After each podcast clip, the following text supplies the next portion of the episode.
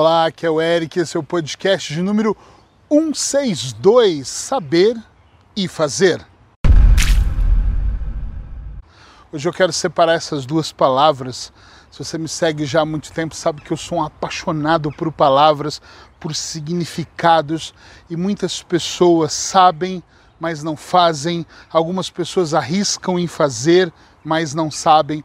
Eu quero muito falar sobre isso, porque eu acho que vai fazer uma grande diferença. Essa semana eu tenho um grupo onde eu tenho alguns mentorados, eu trabalho com 16 pessoas nesse momento, e eu estava dizendo para eles, é, é um grupo mais voltado para terapia, mas nós falávamos um pouco sobre essa diferença entre saber e fazer.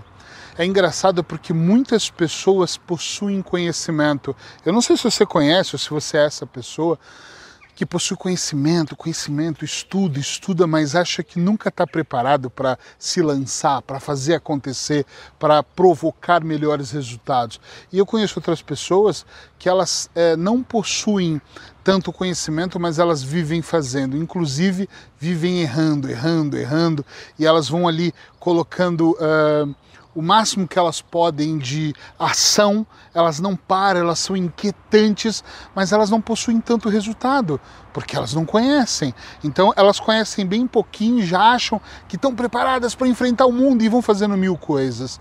E outras pessoas que conhecem tudo e não conseguem arriscar. Caramba, Eric, então qual que é o melhor? É óbvio que o melhor é você estar tá entre os dois, essas duas palavras, entre esses dois mundos, que é você saber e colocar em prática. Porém, a maior dica que eu posso dar aqui, eu acho que vai ser uma grande dica, porque eu falo isso para os meus alunos, é que eu não sei tudo. Claro que eu estudei um período para fazer o que eu faço hoje, mas eu percebo que o conhecimento ele vai sendo adquirido à medida que você vai fazendo, à medida que você vai colocando ação na sua vida.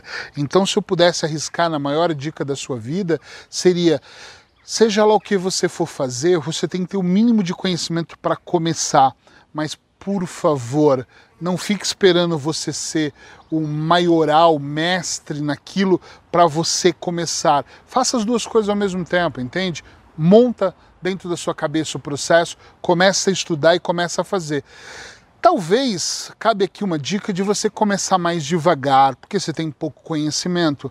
Mas uma coisa, e depende da área também que você vai escolher, você não pode começar a estudar ciências aeronáuticas e decidir pilotar um avião, né? Ah, eu tenho cinco aulas de helicóptero, acho que eu vou alugar um helicóptero e vou sair voando. Não é disso que eu estou falando. Estou falando em qualquer setor da vida, tem coisas que você precisa estudar cinco anos para ser médico, né? Outras não, outras você começa a estudar e colocar em prática, estudar e colocar em prática.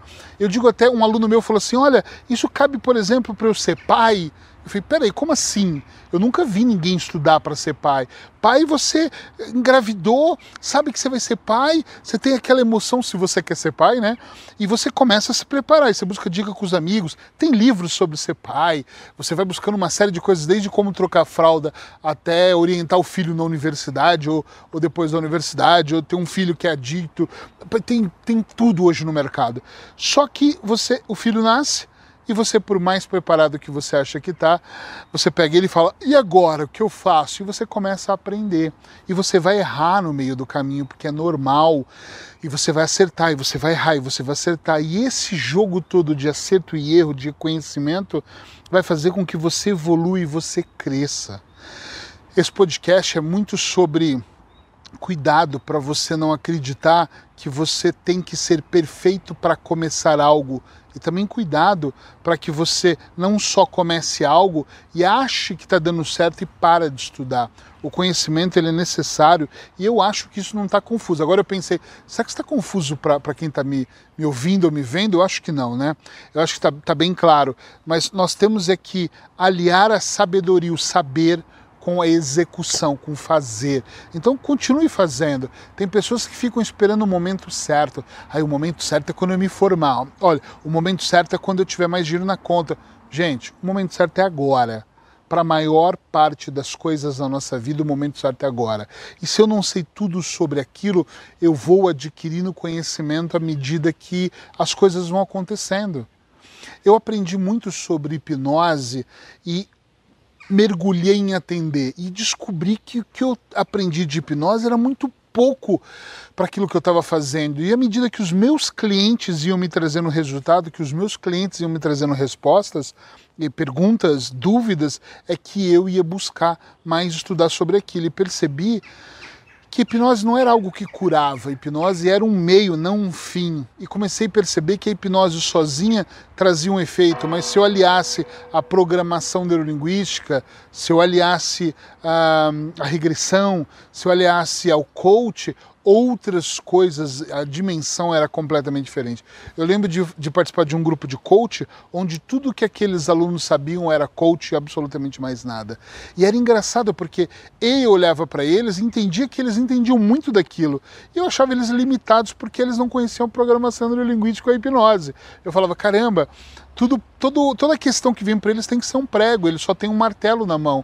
E eu tenho uma caixa imensa de ferramentas. Eu não estou criticando só quem faz coach, ou que, só quem faz hipnose, ou só quem é psicólogo ou médico. A questão não é essa. A questão é que ao longo do tempo eu fui percebendo que dava para ir adquirindo cada vez mais conhecimento para fazer a coisa acontecer. Então, pensa um pouco sobre isso, pensa um pouco sobre essa ideia de. Um, saber e fazer e procura alinhar as duas, seja o melhor em continuar sempre sabendo. Gente, eu estou há 28 anos nisso.